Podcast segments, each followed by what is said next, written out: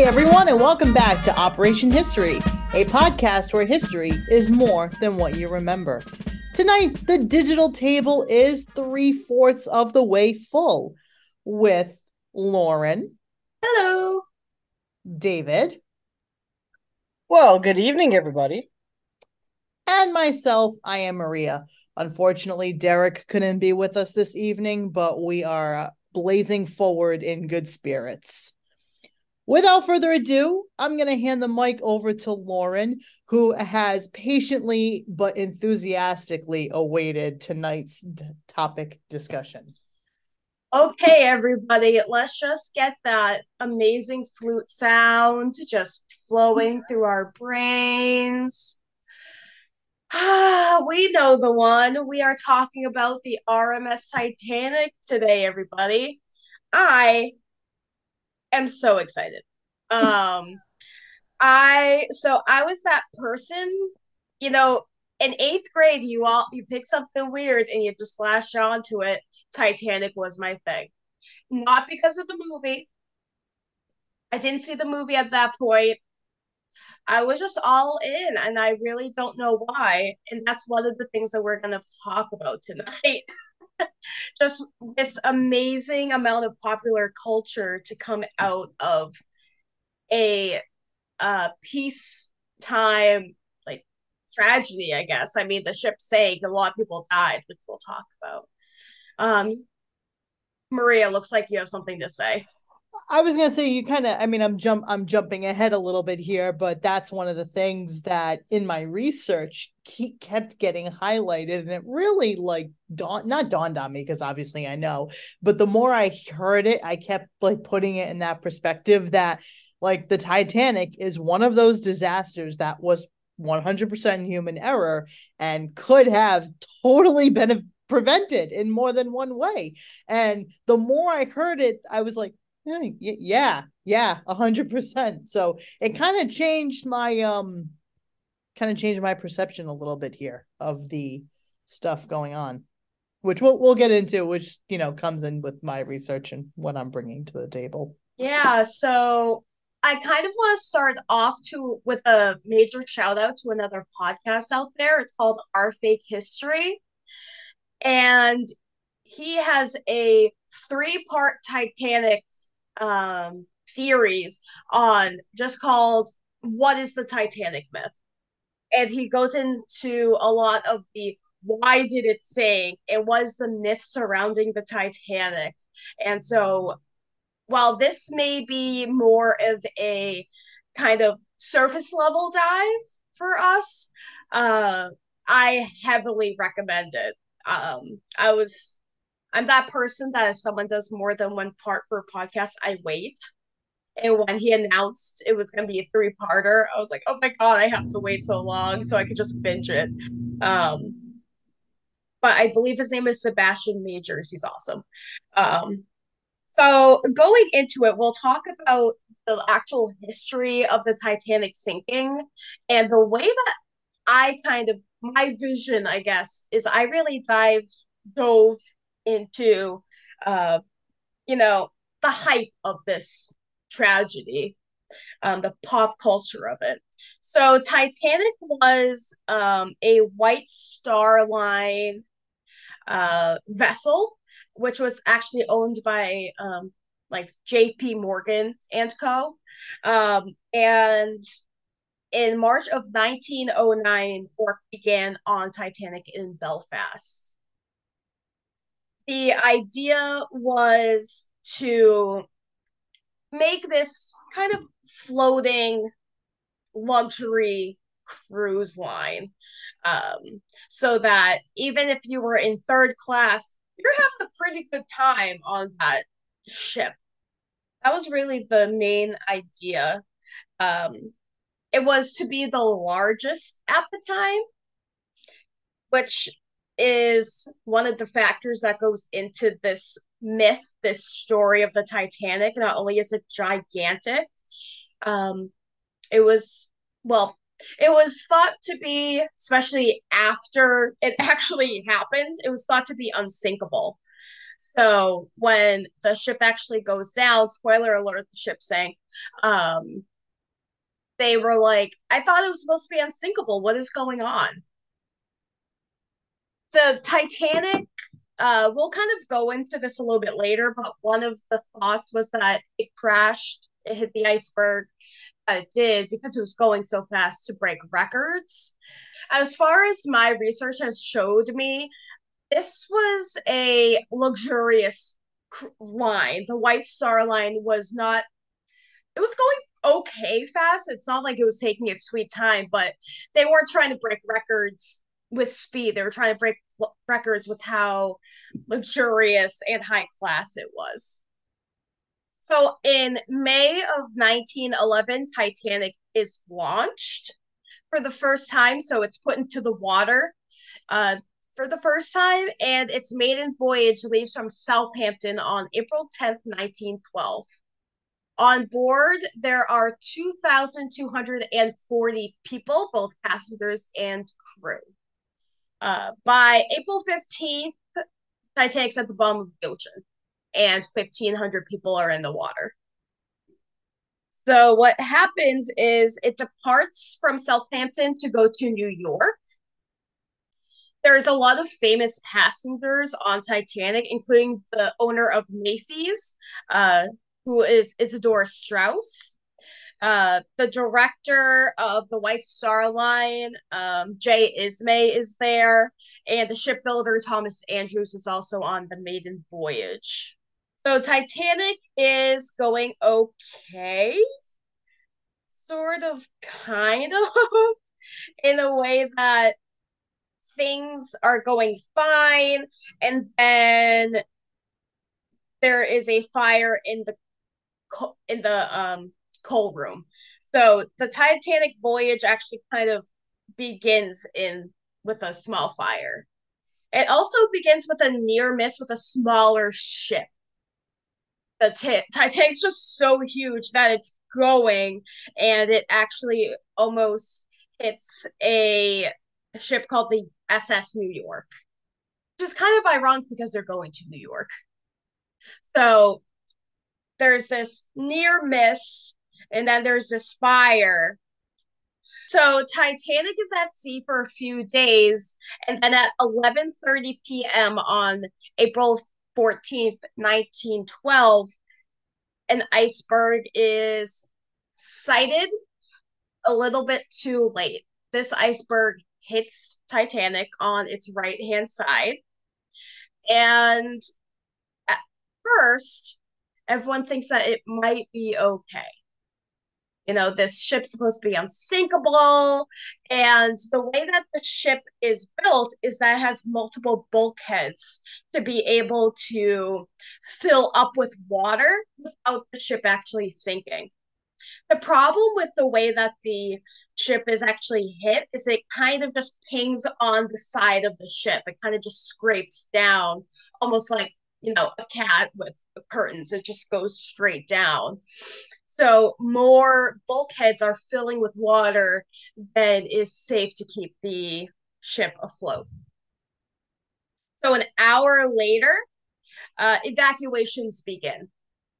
So they on board have 16 lifeboats and then four collapsible lifeboats. This is not enough for even half of the passengers and crew that are on Titanic. But ironically, Titanic's lifeboat supply actually exceeds the British Board of Trade's requirements.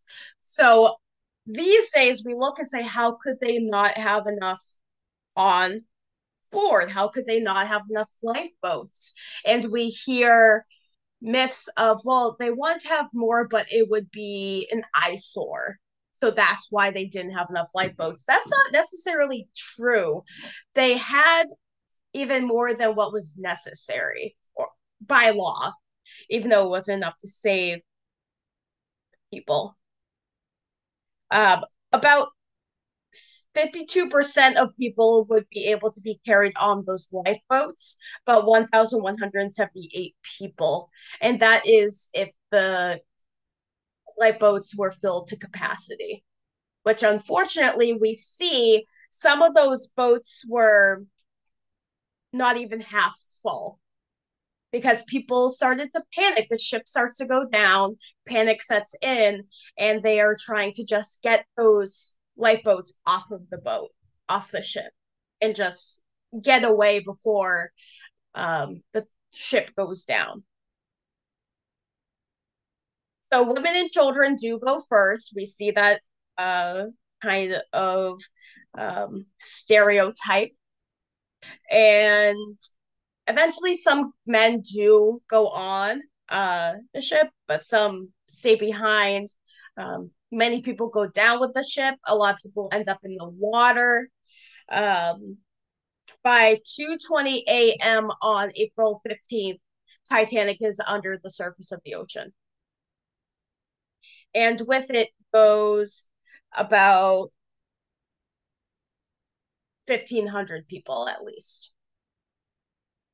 Now, this is not a great place for you to be in April in the northern Atlantic. Um, the average ocean temperature at that point was 50, uh, 35 degrees Fahrenheit or 2 degrees Celsius. Only a handful of people in the water actually end up being rescued from the water. Um, we see in the movie, and I'm sure it happened, they were fearful. People in the boats, especially the high class, first class people, were worried that the lowly people in the water would have monsoon the boat, flip it over, and just kind of take over. Next thing you know, you're in the water. So some boats do go back for survivors. Uh, they don't find a whole lot, unfortunately. Um, so it took two hours and 40 minutes between the time that the iceberg was actually hit and the moment that the ship sank. So in two hours and 40 minutes, next thing you know, the vast majority of people who were on that ship are no longer here. Uh, there were ships out in the Atlantic, not just Titanic. Uh, there are two ships in particular that come into play here. So when the iceberg is hit, the Morse code exists at this point. So they were sending out maydays to ships in the area. We've hit an iceberg, come and help. You know, we're gonna be at the bottom of the Atlantic within who knows how little of time. Please hurry and save us. The first ship that is kind of reached out is the California. The second ship that is reached out to and is a little bit further away is the Carpathia. So the California, as the Lord goes, shut off their headsets for the night because Titanic was overloading the system and basically screeching through, begging for help. And the Californians kind of just said, be quiet, you know, like whatever, you know, to hell with you, shut off for the evening, go to bed. The Carpathia say, we can be there full steam ahead as soon as we possibly can. Uh, the lore goes, and Maria, I know you're going to talk about this, that people blame the California for why so many people die. They say, well, if you just showed up, or if you were faster, or whatever, then you would, more people would have survived. Either way, the Carpathia picks up who they can. They pick up the lifeboats and they continue on to New York. When they arrive in New York, the news of the Titanic's uh, sinking actually precedes them. So the first Associated Press actually reports that Titanic was in trouble at 1:20 on April 15th. So as the disaster is happening, back in New York, they are hearing from a station off of Newfoundland something's going down in the Atlantic, and that unsinkable ship is going down. All they knew at the time was that an iceberg had been hit, lifeboats were in the water, distress signals were being sent. Um, when the Titanic survivors and the Carpathia show up in New York, there's an extra edition of the Evening World on the street. Uh, they don't know what happened yet. They just hear that something happened, the ship went down. And the headline on that Evening World is Titanic boilers blew up, breaking her in two after striking berg. So the way that they see it is you struck an iceberg and then you exploded, and now who knows what happened next, you know. I actually have some um quotes from um it's actually a book called The Band Played On. So a lot of people know of the band, you know, and the band played on. It comes from the Titanic because their string quartet played while all this was happening. Um, so when it first happened, uh, one of the players, Lawrence Beesley, only sensed an increased vibration. Quote, nothing more than that. No sound of a crash or anything else. No sense of shock, no jar that felt like one heavy body meeting another. So when it first happened, they didn't really, you know, something happened, but who knows what could have it could have been, you know. Um there's one man that was lowered on a lifeboat at 1 a.m.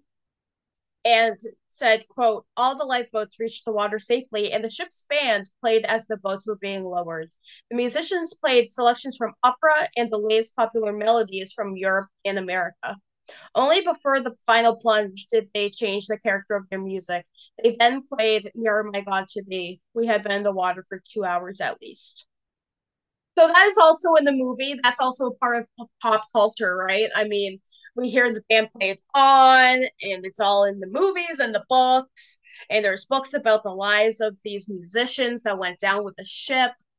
Um, some people argue over what their last song was. I'm gonna go with Charles William Daniels, who was in the water for two hours and heard "Nearer My God" to me. um, so once the Carpathia is back in New York and the rumors are mixing with fact and everyone's trying to figure out what's going on, who lives, who dies, they do send rescue missions out to the site. Um, in seven days, they found 306 bodies and 11, uh, I'm sorry, and 116 of them were buried at sea because of lack of identification. Now, over like 1500 people went to the water that night. They only found 300 of them. And half of those were be able to be identified. Uh the largest percentage of those rescued were from first class at about 62% uh, the smallest percentage was from third class, 25%, and crew, 23%. Unfortunately, that's not overly surprising, at least to me just because of back then, and you can see it today, the value of human lives based off of pure wealth. So it's not entirely surprising to me, at least, that it was first class that mostly got, you know, home safe. Uh yeah, I'll jump in now. Um, so one of the things that I was going to talk about in the sinking of the Titanic, just because it falls under my wheelhouse, or I suppose it wheelhouse, is uh, John Jacob Astor the Sixth. He was the son of William Backhouse Astor and his wife Caroline. Um, so he was a first class member on the Titanic when it sank. He was I don't I think they say he was the richest passenger on board. At the time he was worth 87 million which today would be the equivalent of about 2.4 billion. Um he actually does not make it out but his wife does. And again that's that women and children first in the lifeboats situation. Um when she is rescued, she is rescued with literally all of her jewelry because when the ship was sinking, they he literally loaded her up with money and jewelry because I I think he knew that she was to make it and he wasn't. Uh, it is reported that he and his valet, uh, or valet, I'm sorry, excuse me, him and his valet, uh, went down with the ship. Um, so I thought that was really interesting because you know, just like what you said, Lauren, while the rich were the first off the boat, it really was women and children because at 87 million in 1912, I don't I don't think it gets much richer than that. So I found he actually was recovered on April 22nd. Um, it was oh, wow. identified by the initials soon on the label of his jacket. Um, quote, among items found on him was a golden pocket watch, which his son Vincent claimed to wear the rest of his life. Um, he was number 124. Dang, that's a long time to be in the water. Yes. Um, and they say that he looked crushed, but his features were unharmed. Whatever that means. His face, probably. I guess that's some consolation. Yeah, it still looked good. Still identifiable, so I guess yeah, some some some dark humor for you. Yeah. Um Cool. Yeah, so for popular culture, as we know, there are movies, there are poems, there are books. There's so much stuff on this ship. The first uh the first film or first popular culture item in general of the Titanic actually released 29 days after the sinking. It was called Saved from the Titanic and it was starring Dorothy Gibson, who had been on the ship and was aboard one of the lifeboats. I'm um, surprised. I'm surprised she would be willing to like do that, and that something like PTSD wouldn't kick in, or right. I wonder, like some weird coping mechanism. Could be, could be. Um, I have a picture of the like poster for it, and it's called Saved from the Titanic. Eclair's exclusive extra, a startling story of the sea's greatest tragedy by Miss Dorothy Gibson, a survivor. Uh, she is supported by a powerful cast, six color and gold posters, heralds photos, a film without parallel. So, literally, not even a month goes by and there's already a movie about it. Um, okay, I have to ask have you guys all seen the movie? And I mean, oh, I don't know if you can hear my cat, but she's telling the world she has seen the movie and she loves Kate Winslet. I have seen the movie, but uh, I hate it.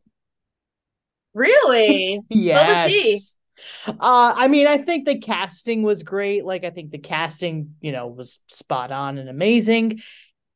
It's just not my thing. I don't know why. Because, like, I came when this movie came out, I was old enough to like n- know what was going on. I was in, I was eight years old, I think. So everybody in school had watched it and i remember like a couple of weeks after it came out i when it came out on video not when it came out in theater um i rented it from you know shout out to blockbuster my parents and i we two rented VHSs. it uh yes yes yep. the two vhs's uh and i even have a copy of it that's the two vhs's still um i watched it once I, you know, I watched it as a kid. I liked it. I saw the hype. Every girl in my class, myself included, had a crush on Leo.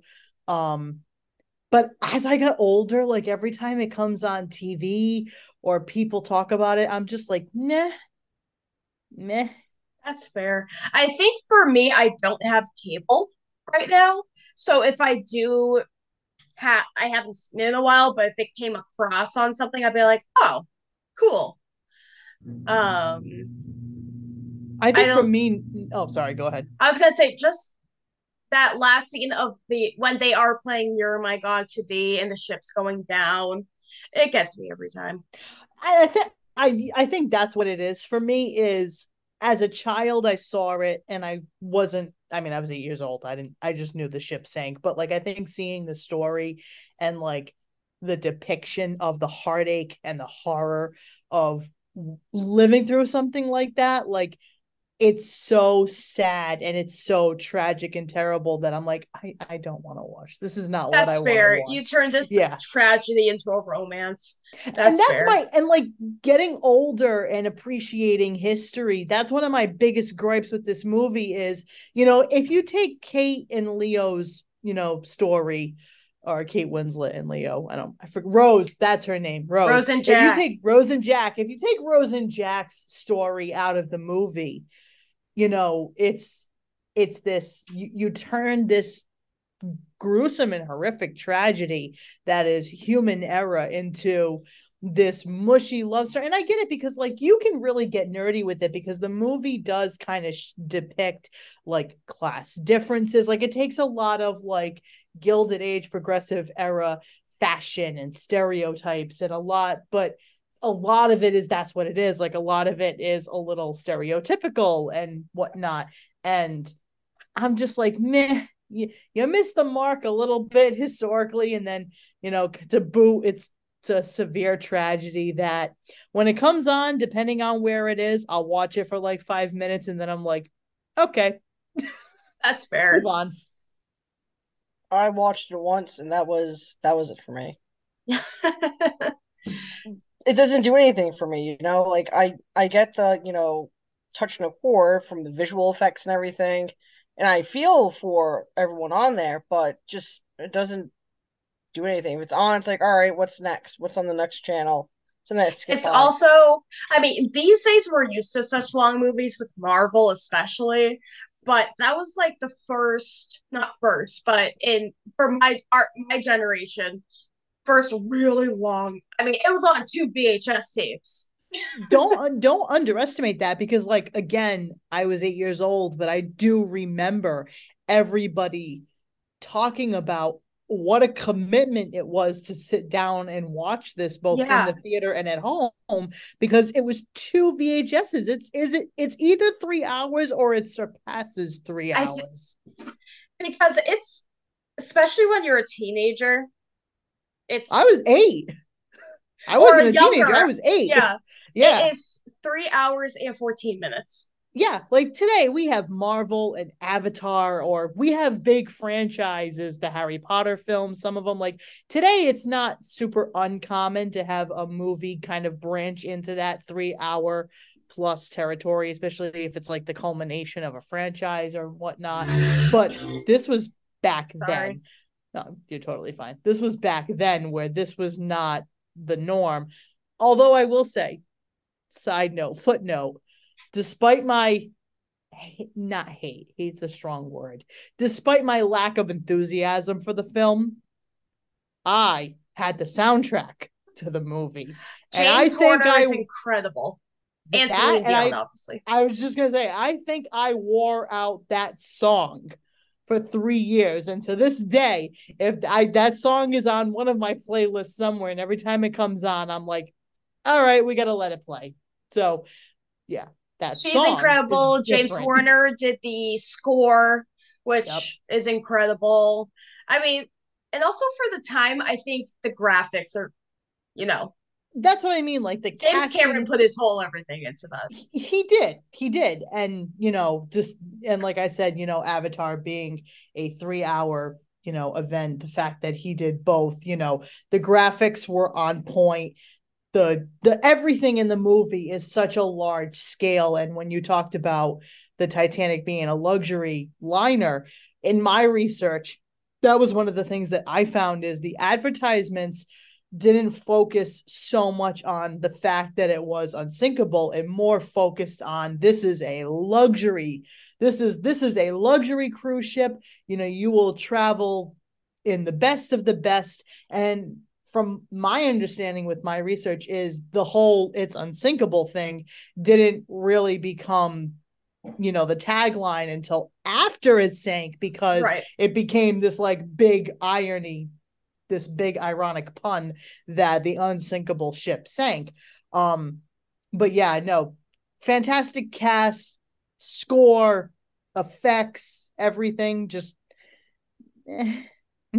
Yeah. Lo- what's up dave Um, to add on to the luxury part that you just mentioned, I mean, they specifically built this ship in order to be the smoothest ship on the sea. I mean, even to the point of the propellers being angled a certain way where even if they were going at a decent speed, uh, it was smooth. And that's the part that the White Star really harped on was this is gonna we may not be the fastest, but we're gonna be the smoothest. And if we're the smoothest, that's what people are gonna want. They don't want quick, dirty. They want something slow, smooth, and easy to get to. Uh, right. It's a floating hotel. essentially, which is what we'll Yeah. have in about five years at our rate. Um, but not only that, one thing I know we already kind of talked about the destruction of the ship, but a couple of things that I found interesting was the composition of the ship itself. The steel used, it was all made at the shipyard and everything, but they used a lot of materials like sulfur, uh, oxygen, and phosphite, really brittle and hard and non-flexible materials to make the steel, and stuff that doesn't survive at low temperatures. Um, so it is cold water. They're running at a decent pace. Um, so it's already fixing to be severely compromised. Um, and even fact. with the double hull because we use double hulls today in our in oil liners, which even still rip apart today. Um, some have theorized, especially those who specialize in um materials being formed, um, this was a component to the Titanic breaking apart. If there had been more elements in there that are flexible or that could withstand colder temperatures, it would have it would have been scratched up, it would have been bruised, but it would have survived until it got to New York. Um, so I think the way that it's made was also a severe component to why the ship just sunk. It wasn't just nature did it; it's man's folly that also led to it sinking. Um, I don't know if you saw this in any of yours research, but I saw something along the lines of there was iceberg reports being sent to the ship, and they ignored it. Did anyone else come across that? Yeah. I yes yes. The like senior radio officer, um, I have his name, Jack Phillips, failed to pass along like clear warnings. And I think I don't know if this is true or not, but I saw something that the captain of the ship had a note, an iceberg warning note, and he just took it and put it in his pocket. So one of the big things that I've come across in my research um is that multiple ships including from my understanding the SS Californian had sent out you know news reports or you know radio calls whatever that there was an iceberg I don't know what you call it cluster a field you know out there and to be alert and the Titanic kind of just blatantly ignored it. They don't know why. Um that that that's what that is what my research said, you know, it's unclear or unknown as to why the Titanic ignored those reports, but they did. And we keep saying that it was going at a decent speed. I actually have the speed that it was traveling at. So it was traveling at 22 knots, or what is the equivalent to 15 miles per hour. So not like crazy, but enough to like if you've ever been in a car accident or if you've ever driven and unfortunately hit something, 15 miles per hour is a pretty good clip to mess up your car or to do some serious damage if you're gonna scrape something. I actually have no experience, fun fact. But especially with a ship that size, I mean, she's got she's fake with two C's.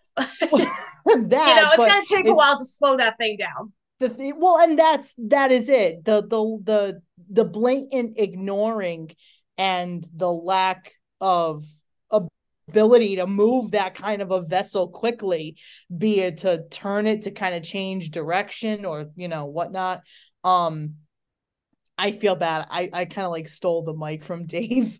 Um why don't you finish up? Because i what i'm about to say i can like end up taking off into my research, but I stole the mic from you, so I don't want to do that. Oh no, you're good. I mean, I was, but the size of do the size and it pulling things in already because it was that big. It's already one of the largest moving vehicles on the planet when it's launched. Um, and even its uh, two sibling ships are not as big as the Titanic. Like when the Olympia is done, like the Titanic is already, you know, it's it's bigger already. So it was moving too quick. It didn't have time to slow down. It ignored the warnings. Um, from what I could gather about the captain, the captain was used to having his own way. He was nicknamed the millionaire's captain because he's boated a lot of millionaire ships prior. So I think with that comes a, a little bit of arrogance. I know what I'm doing, so that could probably also play a factor here. Um so I think all that culmination led to disaster, which is the Titanic not taking warnings into effect, cutting corners, or doing something well beyond your means of doing. There's three million rivets in the ship, all done by hand none of those rivets were strong enough to take any of the damage that it sustained. Um, so I think it was super ambitious, but the technology was just nowhere remotely close to being able to make that happen. Well, that, and I think to take it one step further, I think the lack of strong materials used, like one of the things that all three of our research notes hit on was the multiple confirmed reports of weakened steel that you know steel already gets brittle in cold conditions. The fact that it's not a strong quality grade steel it it it's it's that it's that gilded age notion of cutting corners and it's very it's very stereotypical but unfortunately in this situation this is one of those situations where the stereotype holds up because whoever's making decisions on the building of the ship, the architect, the ship designer, or whoever, you're you, they know they're using low quality steel because the amount that they're ordering, they probably didn't want to pay for it. Not pay for it, pay for that much. Gotta cut corn somewhere, and we're gonna have doubles. We're gonna have double hulls. Double hulls will catch it. We're good. We're Gucci. Right. What's the worst that's gonna happen? Famous last you, words. Yeah, and literally. That's what you think. Yeah, literally, God laughs. But yeah, and I think it's so interesting. Um, there was a Reader Digest article. It was pretty quick, um, by Kelly Bryant.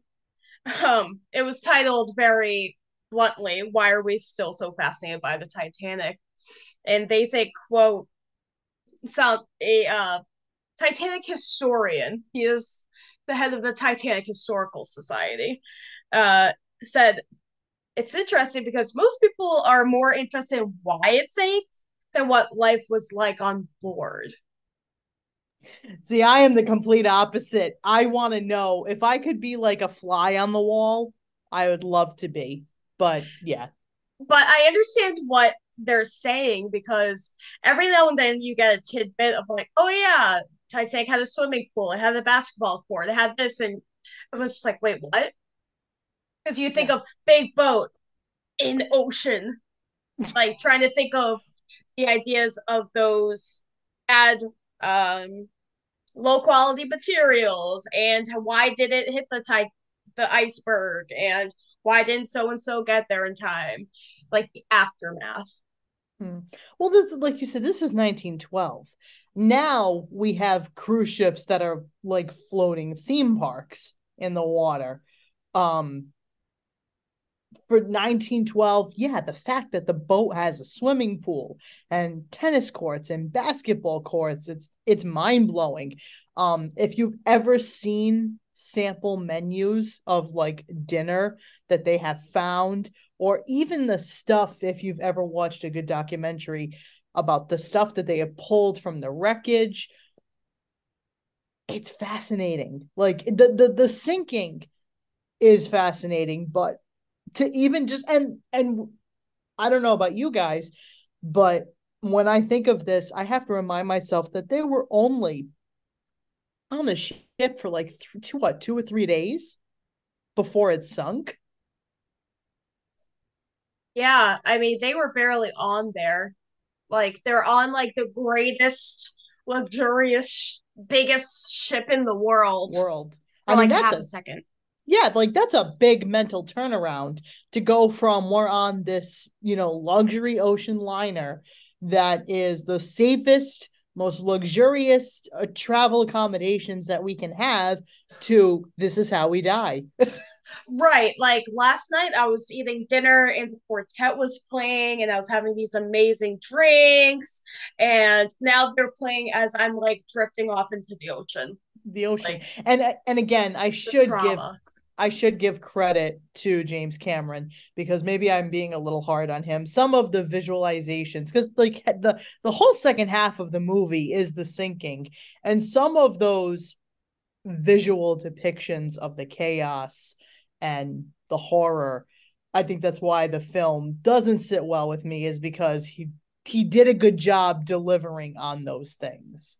It's Right. unsettling to watch. Absolutely. My Uh, big thing is the Titanic is a perfect representation of the Gilded Age.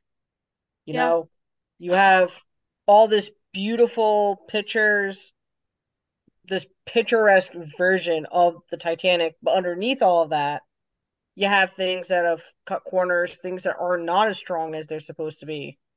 And it leads to his downfall, which, if we're taking it from sort of the Gilded Age perspective or historian perspective, that's a lot of metaphors for what's going on even during that time period. So I wish I had enough historical training in this field to argue against what Dave had just said. And who I'm doing my thesis with, we were having a conversation one day about Gilded Age representation in media, television, and movies. And her her ending comment on the conversation was, "Don't get me started on the Titanic." and I, I really I really wish that we had continued that conversation because that would have been great to get her insight on this. You know, I'd love to hear my- her reaction to this. Um, I this really I want to now. I wanted to in general. She had to go somewhere, and I had to go somewhere, so that was how we left it. Future But- episode. Future Yes. episode but um to go back to stereotypes when i when you think about gilded age stereotypes and this is this is in the 19 this is in the 20th century this is in early uh 1900s 1906 but when you think about stereotypes and cutting corners one of the things that always comes to my mind is the book the jungle by upton sinclair which do you guys know what that book is yes. It's on the bucket list to read. Okay, so for those of you out there who do not know what The Jungle is, The Jungle is a fictional work by Upton Sinclair about the Chicago meatpacking industry in the early 1900s. And even though it's a work of fiction, it was um inspired and heavily drawn upon uh from news reports from muckrakers or muckrakers i don't know how you pronounce it so i excuse my pronunciation but those were the early muckrakers thank you. Those were the early forerunners to what we have uh, as investigative journalists today. So upton sinclair wrote this book based on news articles and word of mouth stories. So you want to talk about cutting corners? There is there is nothing that comes to my mind more when you talk about cutting corners in an industry than in that book. Um i have not read it either. It's on the list but i've i've uh heard about it. And i i did a little work on like a plot synopsis with it in a project that i used for uh a paper that i did. So i know enough about it. So stereotypes are those things where sometimes they're good, sometimes they're bad. But yeah, so. What I had looked at was um I had first tried to look into survivor accounts, but there were so many and they came from really varied sources that unfortunately due to the time of the year with the end of the semester and whatnot i didn't have time to like comb through these the way i would feel comfortable. So instead i found a really good really interesting article that kind of touches more on some of the stuff that lauren was talking about with the ss californian. And i found a article from the Industrial and Environmental Crisis Quarterly from 1994 through um, a platform called JSTOR, which I'll send to Lauren and I'll have her upload it in the show notes. And it's exploring the myth, the sinking of the Titanic. And it's by a gentleman by the name of Dennis Smith. And he kind of looks at it from a crisis management point of view. He talks about how if the ship had instead hit the iceberg head on, it would have like crumpled. The front is the bow, right? Yeah, there's living in there's living where we live come into play. If if the ship had hit if if the bow had hit the iceberg as opposed to trying to turn it, you know, he hypothesizes that yes, while it would have crumpled and sustained damage, it would not have resulted in the ship sinking. Um, but then he goes into and he he debates a little bit more with the crisis management how everything from the captain hearing that icebergs were in the the area and ignoring that all the way to the SS Californian not acting quick enough, be it a purposeful or unpurposeful thing. It was all it's it it was all a mismanagement issue that had things happen differently, this would not have been this catastrophe. But then what really caught the historian's attention was he goes into kind of like a historiography in the second half of his article and he's comparing two books. One of them basically says that everything is the ss californian's fault. They you know they're they're the bad guys. They took forever to get there and there's a thousand and one reasons why they you know they didn't get there in time it was negligence and then there's another book that he presents that I don't want to say is less biased, but even he says it when he's talking about it. The first book sounds very biased, whereas the second book, the first book that he talks about is The Ship That Stood Still, Victim or Villain by I so sorry I'm gonna butcher this by Reade and DeGroot. DeGroot? Reade and DeGroot. So basically they're they're they even he says it in their uh synopsis, not synopsis, in their analysis of this event, they sound very biased. Whereas the second book that he looks at is a Titanic myth, scapegoat or culprit by someone named Harrison. That's all he just says is Harrison.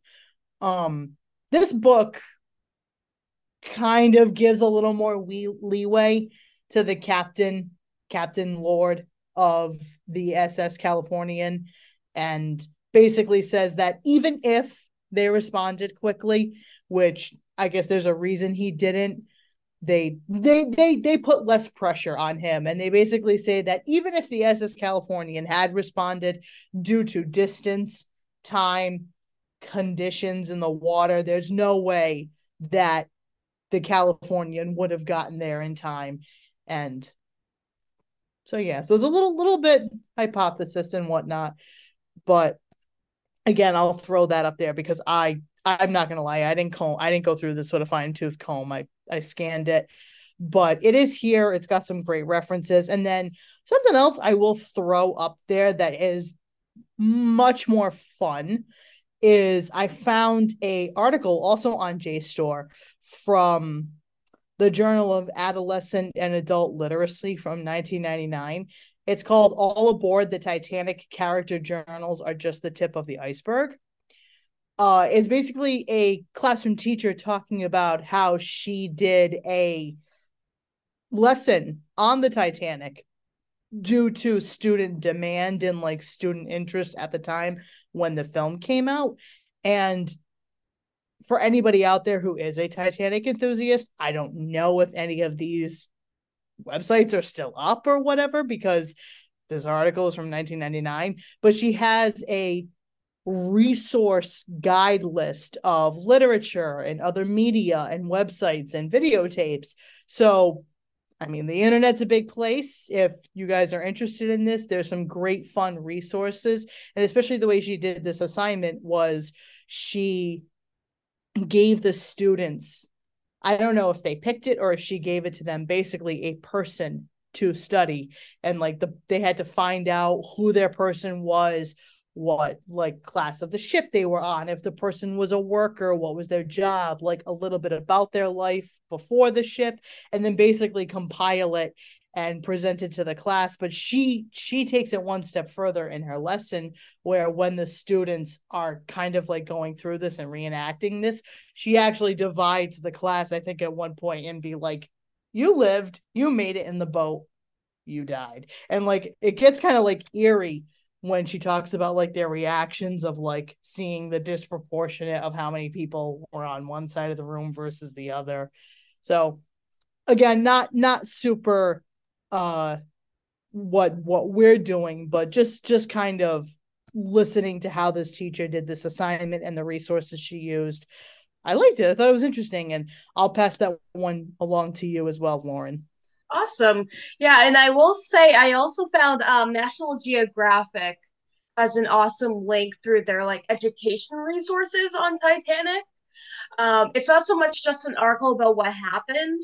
I mean, they have a very short synopsis, but then they have like an interactive timeline and they have maps and you know things like that which if we can't find the websites that were up in the 90s then we can use those for something right. very similar.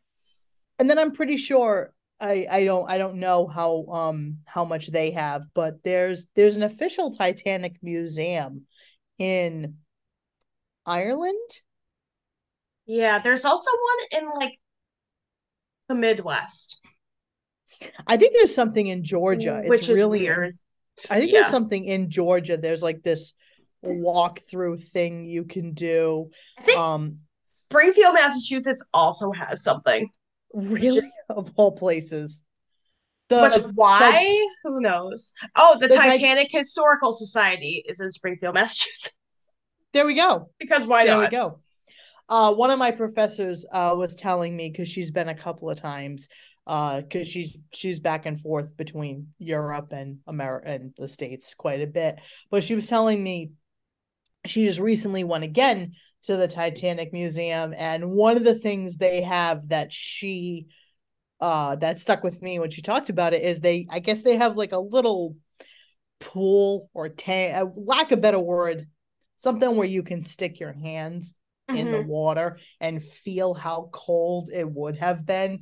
And she said, like it, it she said it's jarring. She's like, there's nothing that can compare prepare you for it. Like you think it's cold, and then you stick your hand in there, and you're like, "Oh wow, it's really cold for hours." Yeah, for and that's what she said. She's like, you know, really, really puts it in perspective of what sitting in a lifeboat, or you know, unfortunately, sitting in the water for hours felt like. Right. That's cool. I bet it's in Belfast. Hmm. But yeah, I know Lauren, you had said that you were team USS California was the victim.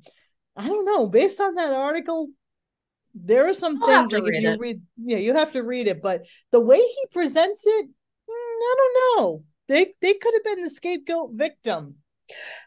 That's true. I mean, there were a lot of hubris and human error there. Mm. I think they also had their role in it. They did because that was that. It's confirmed it's it's been confirmed that they ignored the rockets that were sent off because I guess that was another thing in in in addition to the multiple radio calls they also sent up like rocket flares. They yeah. sent up like eight, eight of them i think. So they they ignored those. They did not go back to the radios for whatever reason. So they they were lackadaisy in response, but I think even outside of that, there's things that were also outside of their control because I read something that the whatever company they were sailing under, the way the ships in that company communicated was through rocket flares to mm-hmm. let them know that that was another ship from the company. So I they said it was possible that there could have been a misinterpretation of signals, but then another book you know, because he's talking about these two books. You know, one book says there could have been a misinterpretation. The other book is like, heck no. How do you misinterpret rocket flares and radio chatter? So it's one of those things that you may never. Yeah. Know. I mean, also, if I was in that situation, I could not even imagine what I would do. I don't. I don't On even want to begin. Yeah. Any perspective any, any of this disaster. yeah. Any, any level. level it's such so, a tragedy and it's so so scary to think about what you would do in that situation right especially because i you know a lot of people um kind of use the lucid use the lusitania as a comparison mm-hmm. but it's just i mean it's comparing apples and oranges in my oranges. opinion yeah because different it was a peacetime disaster, but you know, yeah, that, the country wasn't at war. Right. The world, the world, I should say, wasn't at war. Yeah, and it, it was wasn't a, man versus. I mean, man had something to do with it, of course. Right. But I don't. I mean, Lusitania. The Lusitania was, was attacked. It, it right, was, it was, but it was attacked. attacked. that something... was a deliberate man. That was a man decision to attack them. Right. You can Whereas, go back in the records and see what happened, why, when. And right. then with the Titanic, there's just so much unknown. Yeah, there's so many man- factors, but at the end of the day, the ship hit the iceberg and it went down. Yeah. that's yeah. That's make that's, long story short. Level that ship yeah. went down. That ship went down. There wasn't nothing anybody could do.